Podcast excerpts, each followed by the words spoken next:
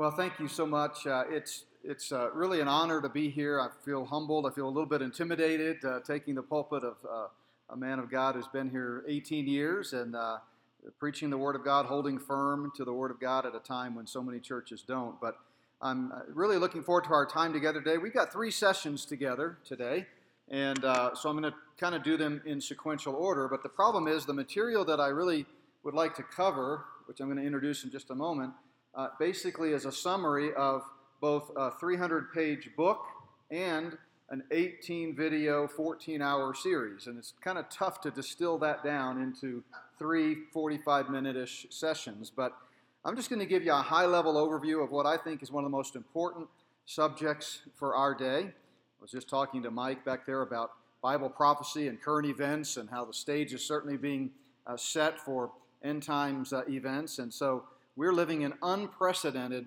uh, times. And I've been burdened about this. Uh, the book came out March 21st. It was my, I think, my most important uh, book to date, most timely. And uh, the Lord's using it to, I think, to both bring lost people to faith, but also to awaken believers to the urgency of the hour. And so, as we talk about this this morning, I want you just to, uh, you may be exposed to some things maybe you haven't heard before. Uh, feel free to ask questions. We're going to do a Q&A session after lunch. Uh, so jot your thoughts or comments or questions down. I'd love to dialogue with you. I want to maximize every minute of our time together uh, today and just make sure that you know we're, we, we, we cover this material sufficiently.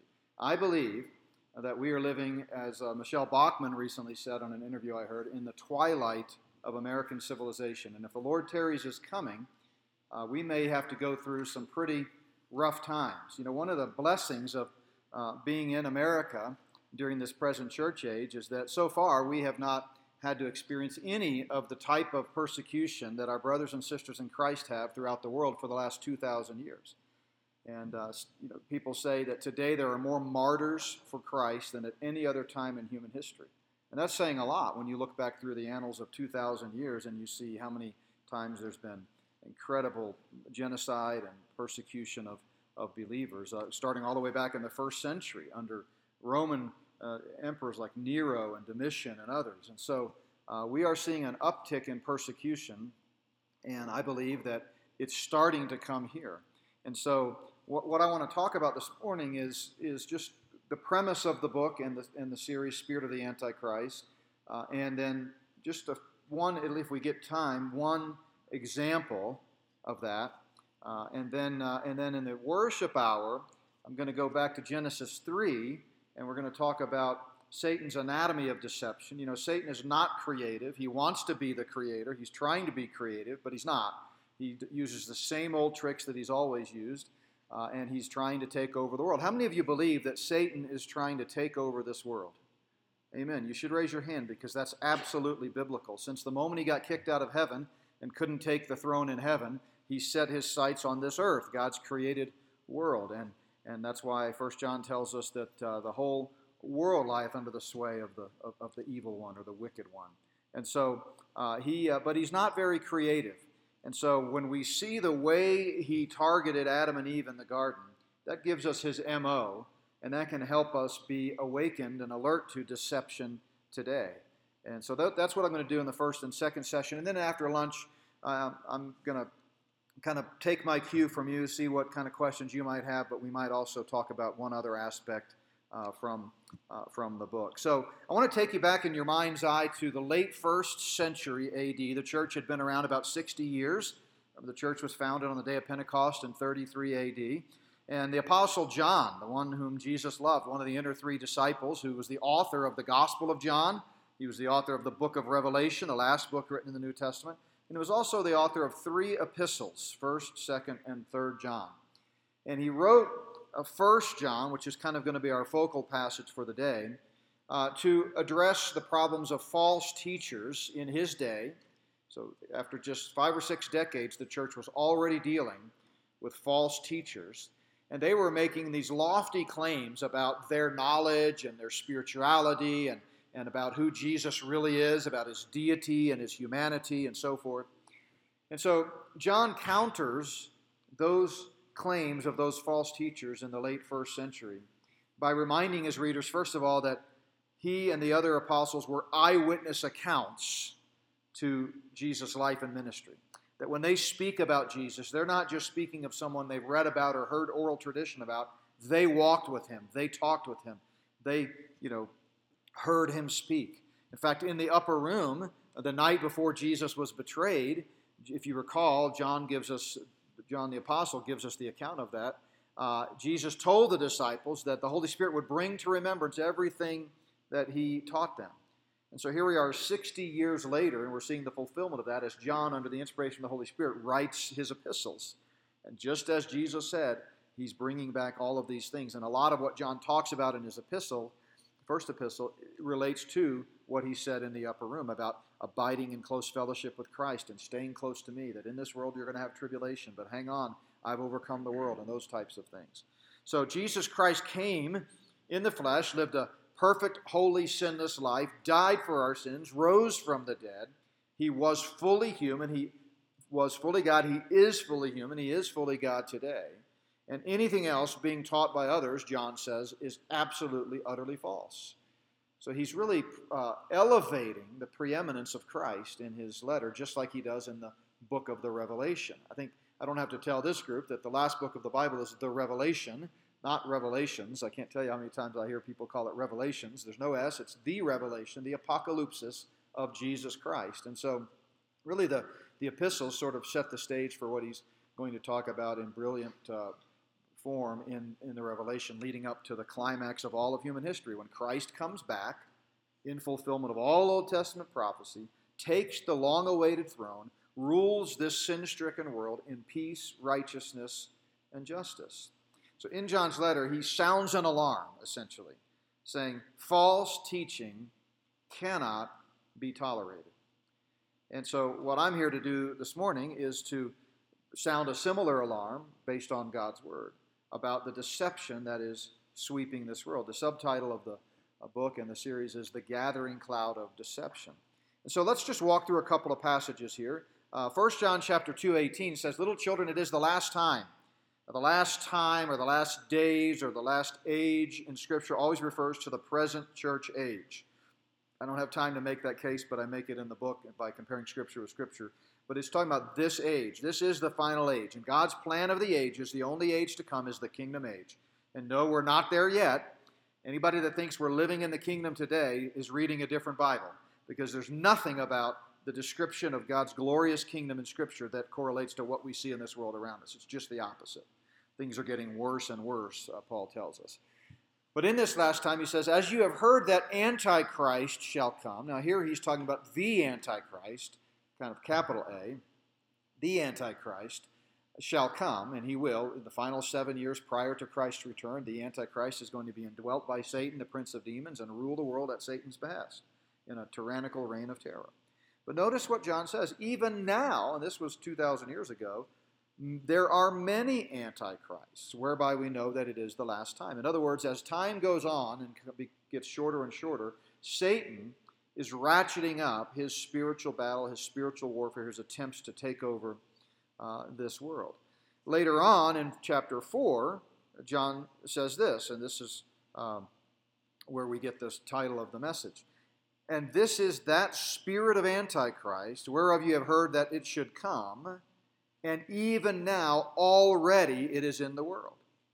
So the spirit of Antichrist is already in the world. And by the way, Satan, who is not omniscient and does not know when Christ is going to come back, has to have his man of the hour ready and in every generation. And so not only is the spirit of the Antichrist uh, here, but the Antichrist candidate is here too. It's futile to try to speculate and, and pick who that is, uh, but, but Satan knows. Satan has someone marked out. And if the Lord were to call the church home today and we were to shift into the end times events, by the way, 16% of Scripture is unfulfilled prophecy. 16%.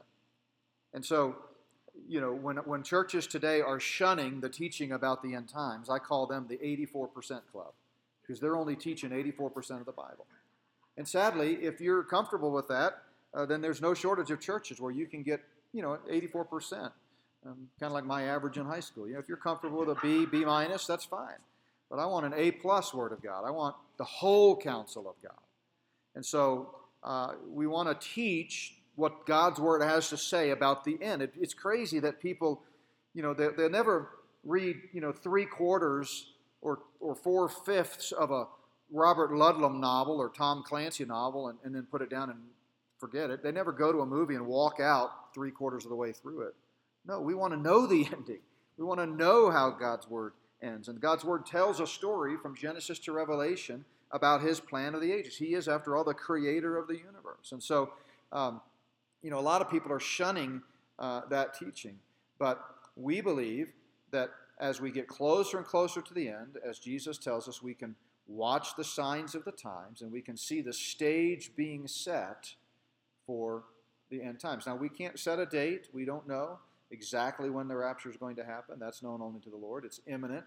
We have a in our book we have a my eschatology book. I have a chapter on the imminency of the rapture. We also have a DVD about that. But it, it's a biblical doctrine, meaning that the rapture could happen at any moment.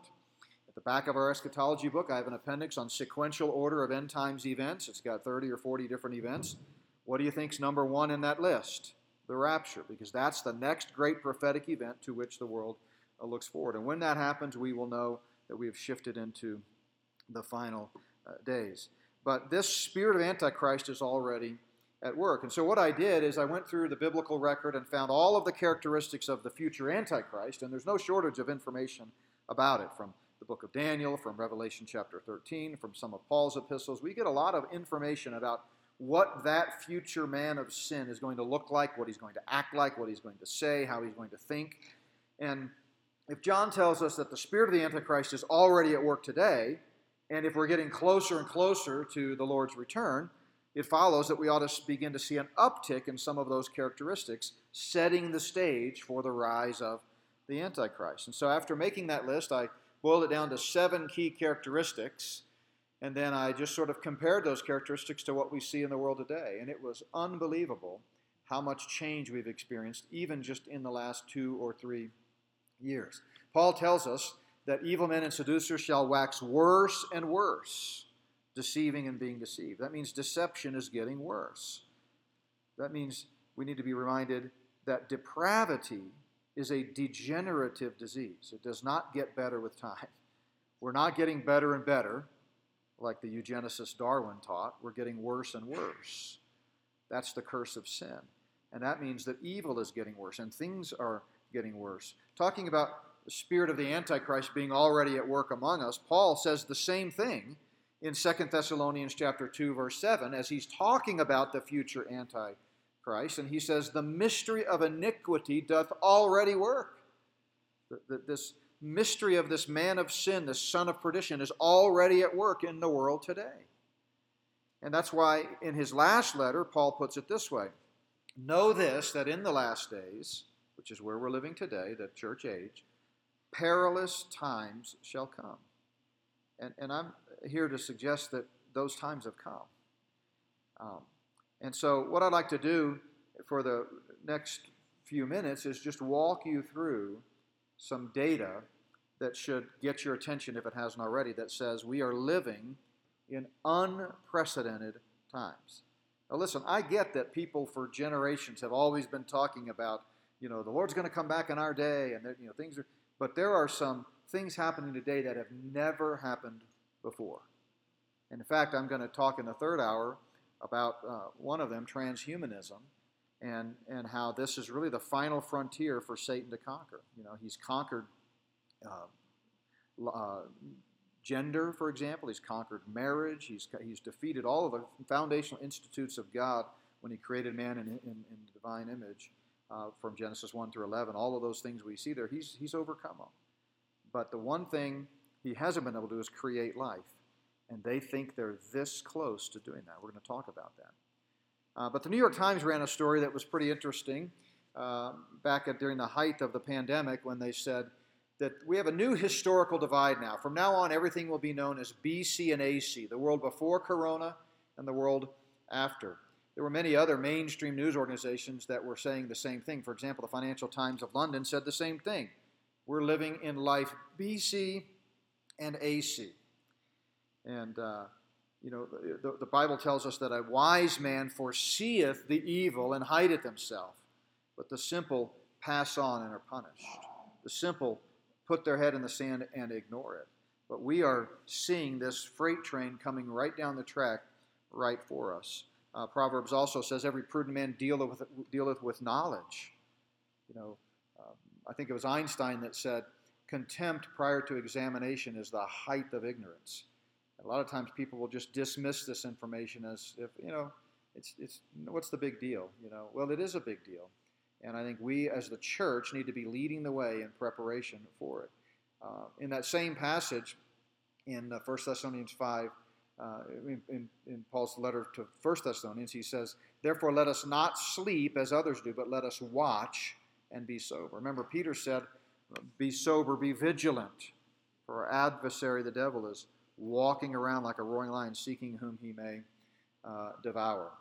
So in 1 Timothy 4, speaking to the church through his young son in the faith, Timothy, Paul says, The Spirit speaketh expressly that in the latter times some shall depart from the faith, giving heed to seducing spirits and doctrines of devils.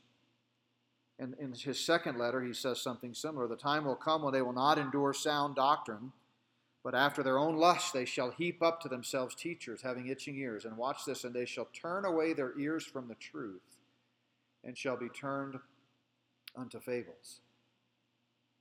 Most churches today are just perpetuating fables. They long ago abandoned the authority of the Word of God as the only standard for our beliefs, attitudes, and practices.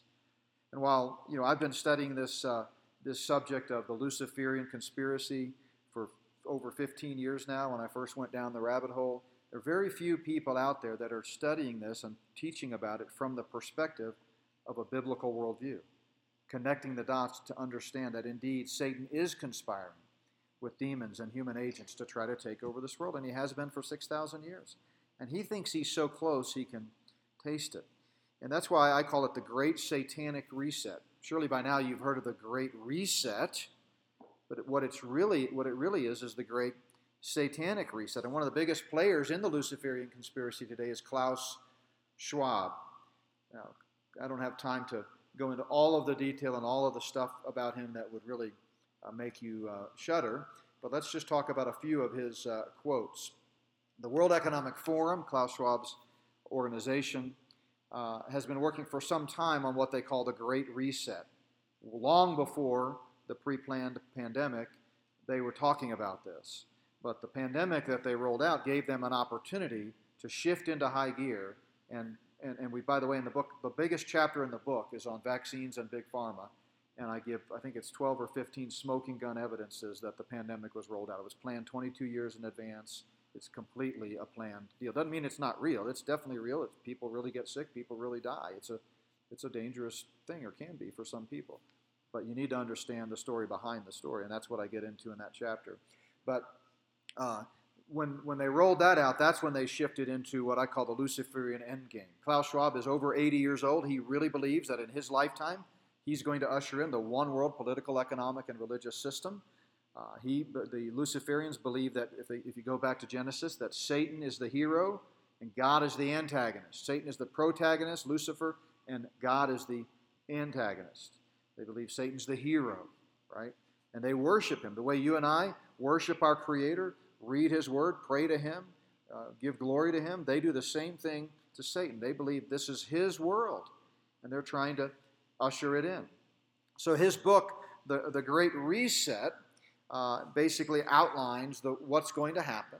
And they're so bold about it that now they're just stating it as if it's a matter of fact. They don't even care if people know what they're doing because they think it's, it's a fait accompli. It's already going to happen, right? Um, and of course, that what they don't understand is even though their timetable for many, many years, by the way, um, has been the mid 2020s, you can go back over 100 years and read, you know, Satanists like Helena Blavatsky and Alice Bailey, and in their writings 100 years ago. And Alice Bailey, by the way, says she was channeling demons when she wrote. They're talking about 2025, 2025, 2025. That's their timetable. But one caveat we always need to remember, and I say this often, is that it, the only timetable that matters is God's timetable. And they may be striving hard to usher in the, the one world system and Satan's new world order, and they may have a date targeted, That does not mean it's going to happen. They've been trying to do this for centuries. And because Satan is not omnipotent and omniscient and omnipresent, and because by its very nature the Luciferian conspiracy is sloppy and contradicting, and there's different factions competing with each other and so forth, they've not been able to usher it in.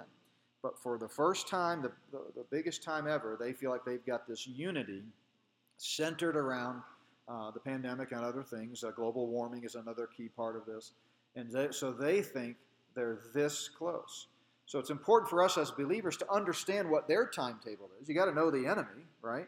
That's why there's so much in Scripture about being aware of the enemy, you know, being on guard and so forth.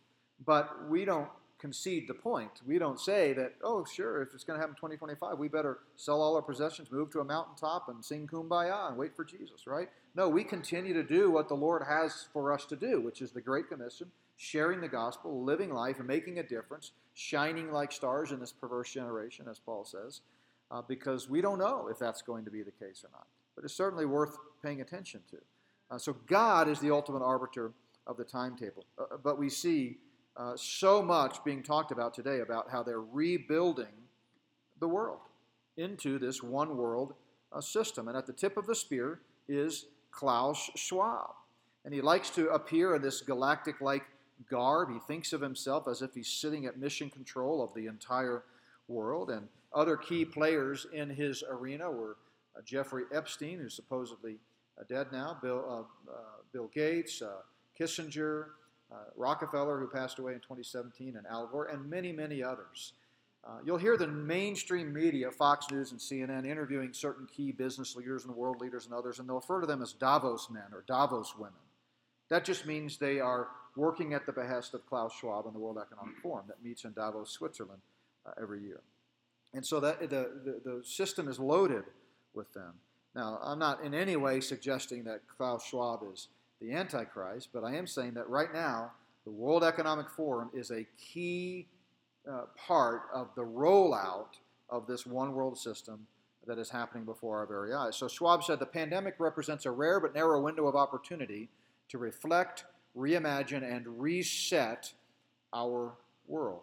All, every single one of the big pharma corporations, including all of the ones that have produced COVID uh, experimental bioinjections, uh, are listed as key partners on the World Economic Forum site. They're working hand in puppet. Here's another quote. Uh, at the time of writing, and this he's talking here about writing COVID 19, The Great Reset, that book I just showed you. The pandemic continues to worsen globally. Many of us are pondering when things will return to normal. The short answer is never.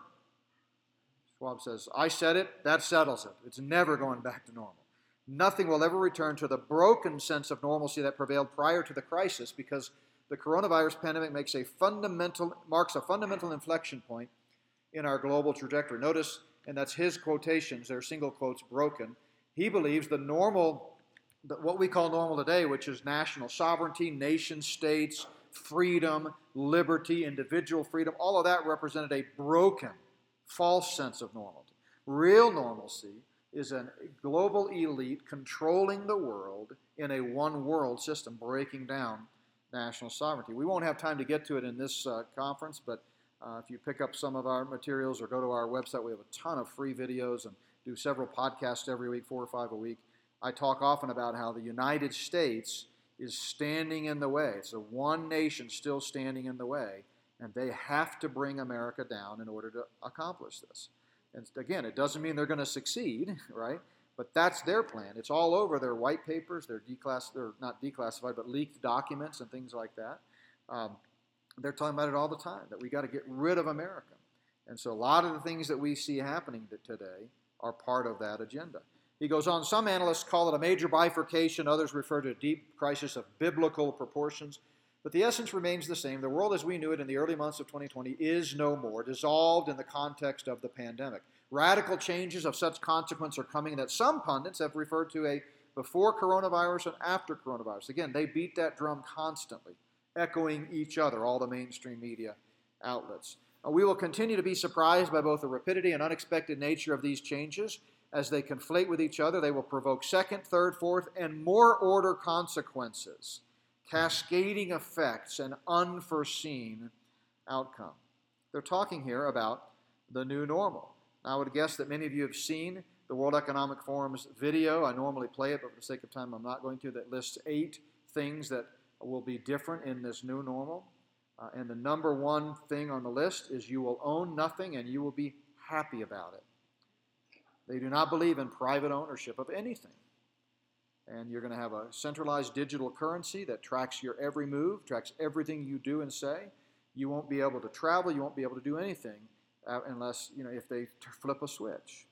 And uh, so they're going to be very, very much controlling. And all of this is straight out of the book of Revelation and the beast and the false prophets attempt when they rule the world to control uh, commerce and so, so forth. But Klaus Schwab sits at the center of this matrix like a spider in a, a giant web. His newest book, and you're not probably hearing too much about this, this just came out a couple of months ago, early 2022. I guess it's been maybe six months ago now, but 2022 copyright, called The Great Narrative. And he ratchets it up even more. Listen to what he says. The pandemic has occurred at a very particular juncture when our economies and societies seem ill suited to many of the challenges that lie ahead when the geopolitical and technological landscapes are being reshaped in a way that will make them unrecognizable in just a few years. Just a few years, he says. The geological, I mean, geopolitical and technological landscapes will be completely unrecognizable. Solutions to the major challenges we face do exist and are within our grasp, if you'll just let us take control, the, the elite, the initiated but they will require a great deal of innovation and dramatic changes in our economies and our societies, as well as in our institutions like marriage, church, family, government, as well as in uh, institutions, laws, and rules that government. Our life habits and modes of consumption will also need to change drastically. And here he references the digital currency. Could cryptocurrencies advance environmental objectives and the policies that support them? Could they be used to accelerate the demise of the U.S. dollar? See, there it is. They're always talking about they got to destroy America. Disruption is coming. It will be both good and bad and major. It will be good for them, bad for you, and it will be major. The fundamental issue of our newfound ability to manipulate life will impact our humanness. Notice they're manipulating life impact our humanists, challenge our beliefs, morals, religions, and politics at their very core, and we're ill prepared for that. In other words, you have no idea what's coming. He's telegraphing, he's trying to warn you.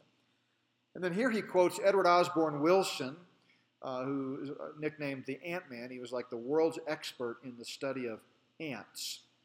And uh, he was an atheist, and uh, he, Klaus Schwab quotes him here affirmingly, and listen to what he says.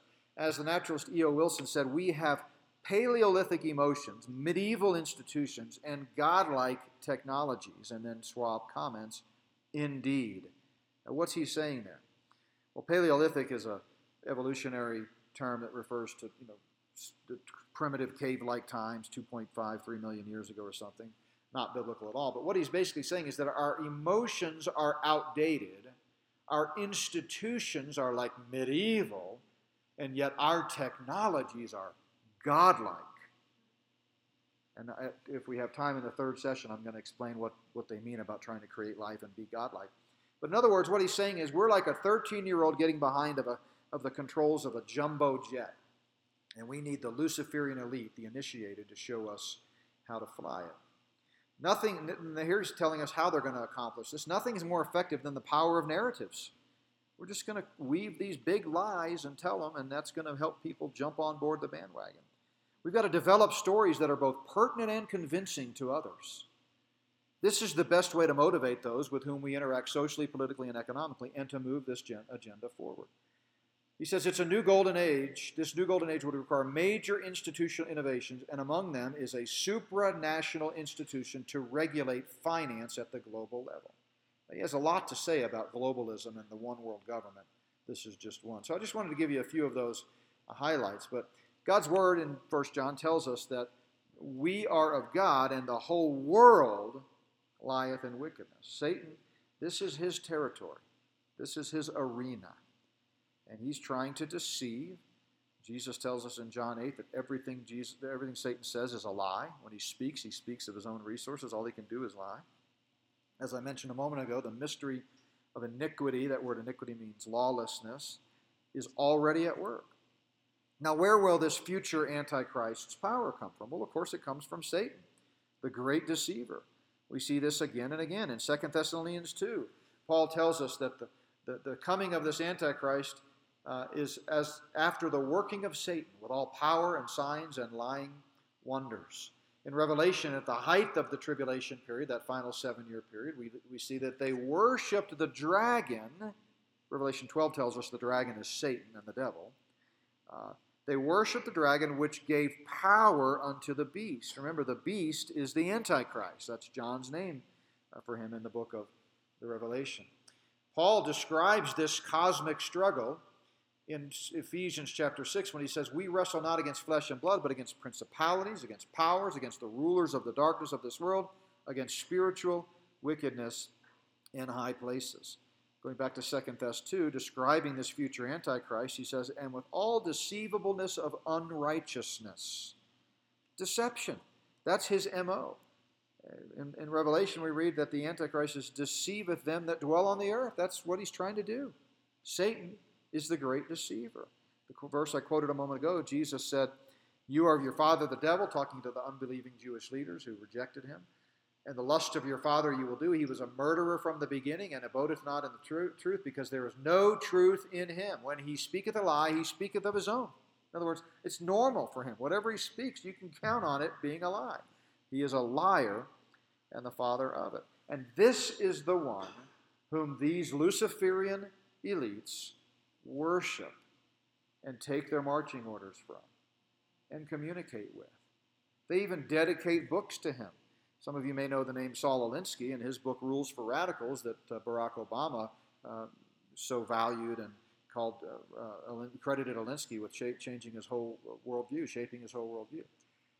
But in the inscription of his book, Alinsky says, Lest we forget at least an over the shoulder acknowledgement to the very first radical from all of our legends, mythology, and history. And notice he puts, and who's to say where mythology leaves off and history begins. See, they don't, they've, they've created history. History as we know it is not the truth. We'll, we'll talk about that in a second. But he's referring here to the first radical known to man who rebelled against the establishment and did it so effectively that he won his own kingdom Lucifer. That's who they worship. They think this is his kingdom. Now, King David, a thousand years before Christ, describes this Luciferian conspiracy. It's one of the key passages in the biblical text describing this conspiracy. And he writes, Why do the heathen rage and the people imagine a vain thing? I love that. As I mentioned a moment ago, their plans, you know, the, the Luciferian plot is no match for the Lord's plan. Amen? So they have a plan, but it's a vain one because God's ultimately in control. But notice what this vain thing is that, that, that, they're plotting. The kings of the earth set themselves, and the rulers take counsel together against the Lord, Yahweh, and against his anointed, Christ, the Messiah. And what are they saying as they counsel together in this conspiracy? They're saying, Let us break their bands asunder and cast away their cords from us. See, Satan has control issues. He hates God and he hates God's sovereignty and he hates God's control. And so he's conspiring with demons and human agents to break God's control, to break free from it, just like he tried to overthrow God in heaven. And God said, I don't think so. Take a hike. And Satan brought one third of the angels with him, demons today, and they then set their sights on the earth. And he's still, 6,000 years later, trying to overthrow this earth. You know, the Bible has a lot to say about conspiracies. In the book, I give several passages that talk about it, but surely you've heard the phrase conspiracy theory. Well, I want to be right up front, uh, uh, Pastor Pyatt. I do not believe in conspiracy theories except the ones that are true. And there are true conspiracies out there. Uh, a conspiracy is simply two or more people working together to commit a crime. It happens all the time. But that phrase conspiracy theory is a unique one. A lot of people don't realize this, but it was actually created, we know this on record from a document that was released through a FOIA request, by the CIA in 1967 as a, as a meme to try to discredit truth seekers. It came out, uh, they, they, they wrote this uh, document. Uh, it was stamped Psych for psychological warfare and CS for clandestine services unit. And the context, if you read the whole document, was we've got to do something about all these people uh, that think that the official Warren Commission report on the assassination of Kennedy is, is false. We're losing, losing the grip. They're not believing our lie. So, what can we do? Well, let's just label them conspiracy theorists. And we'll just start calling them that. And we'll get the mainstream media, which we control, to, to use it. We'll get the academy to use it in their textbooks and so forth. And we'll basically create this pejorative term. So that now, anytime you point out the inconsistencies, fallacies, and inaccuracies of any official government story on any issue, all someone has to do is say, oh, you're just a conspiracy theorist. Well, what does that mean? It's just a term that's been created to mean you're ugly, you know, that kind of a thing, right? It's, it's a personal attack. It has nothing to do with the facts of the matter. Um, and so conspiracies are nothing new. Conspiracy theory is a weaponized term created by the CIA. And the greatest conspiracy of all time, of course, is the Luciferian uh, conspiracy. Uh, Manly P. Hall, a Satanist himself, put it this way there are invisible powers behind the thrones of earth, and men are but marionettes dancing while the invisible ones pull the strings. And the biggest aspect of this is the Luciferian controlled media. Uh, Operation Mockingbird, we have a whole chapter on that in the book. Supposedly it went away uh, decades ago, back in the 70s, but it's absolutely still going today. We know this as a matter of course. Um, in the video series, I show a video clip that kind of proves that. I won't take the time to, to show it now, but I do want to explain what it is and then show you one clip that I think uh, many of you probably have never seen before. But Operation Mockingbird was a CIA operation in which they put thousands upon thousands of their agents on the CIA payroll in every major media outlet that's TV, radio, magazines, and newspapers at the time. And they literally controlled the narrative about everything. And so when you would see, you know, Walter Cronkite in the evening news giving information, it was controlled. In fact, that phrase talking points, remember the old Bill O'Reilly show used to have talking points? He didn't make up that term. That was what Mockingbird called them. Here's your talking points for today. And it's, it's in all out in the open. The church committee hearings proved it. They under oath admitted it. The president of CBS, for example, admitted it. George H.W. Bush admitted it Uh, on record. So this is something that they claim is no longer going on, but it's clearly still going on. And so I want to show you the agenda behind the agenda. So I'm going to play a clip here of Walter Cronkite, who is appearing at the World Federalist Association and receiving the Global Governance Award. In other words, they're thanking him and giving him an award for helping to advance the global government agenda. And in this clip, just to set the stage, it's only 26 seconds, so you have to listen close. But he's, he gets up and he starts talking about evangelical conservatives who teach that, you know, the, the world, any world government prior to the time of Christ taking the throne must be at the behest of Satan. And uh, he's, he's right, by the way, but he doesn't believe that. Uh, and then he says, well, if that's the case, then come join me right here as I sit at the right hand of Satan. Listen to this quote. The leader, Pat Robertson, has written in a book a few years ago that we should have a world government, but only when the Messiah arrives. He wrote, any attempt to achieve world order before that time must be the work of the devil. Well, join me. I'm, I'm glad to sit here at the right hand of Satan. And then a few moments later, a few moments later, they pipe in First Lady Hillary Rodham Clinton, who gives her congratulations to him for achieving this Global Governance Award. And listen to what uh, she said. This is also about 26 seconds. We would like to bring you a message from the First Lady of the United States, Hillary Rodham Clinton. Good evening and congratulations, Walter, on receiving the World Federalist Association's Global Governance Award. For more than a generation in America, it wasn't the news until Walter Cronkite told us it was the news. So that adds whole new meaning to what they really meant by that. It wasn't the news until Cronkite told you it was the news. So Operation Mockingbird uses weapons of mass deception to try to control people, control the narrative, mind control people, and, and so forth. And we see this uh, again and again. Uh, Gary Allen said, uh, We believe the picture painters of the mass media are artfully creating landscapes for us which deliberately hide the real picture. Rockefeller put it this way We are grateful to the Washington Post, the New York Times, Time Magazine, and other great publications whose directors have attended our meetings, talking about the Trilateral Commission, and respected their promises of discretion for almost 40 years. This was two decades. He said this two decades after Operation Mockingbird was supposed to have been done away with. It would have been impossible for us to develop our plan for the world if we had been subject to the bright lights of publicity during all those years. See, you cannot trust the controlled media. We do not have freedom of the press in this country. In fact, we never have. Maybe that's why President uh, Thomas Jefferson famously said, People who don't read the newspapers know more than those who do. Because misinformation can be more harmful than no information. I'll close with this, and then we have a lot more to say in the third hour. In the second hour, again, during our worship service, I'm going to talk about Satan's deceptive means. We're going to go verse by verse through Genesis chapter 3 and then give you some tools for identifying deception. But we'll have more to say about the Luciferian conspiracy in the third uh, session. But last night at dinner at uh, Mike and Andrea's, Mike was talking about the secret to their huge, uh, Andrea's huge tomatoes and how you, you, use cow manure and you put a layer of that and you put topsoil and man, that just works great. Well, it reminded me of, uh, of the horse-drawn manure spreader. In the old days, it was kind of you know, rudimentary, kind of basic uh, horse-drawn manure spreaders that they use on the farms. As we moved forward in time, we got to kind of the industrial age uh, manure spreader, which were a little more effective. But the modern manure spreaders look like this, and and you need you need to remember that the mainstream media is harmful if swallowed.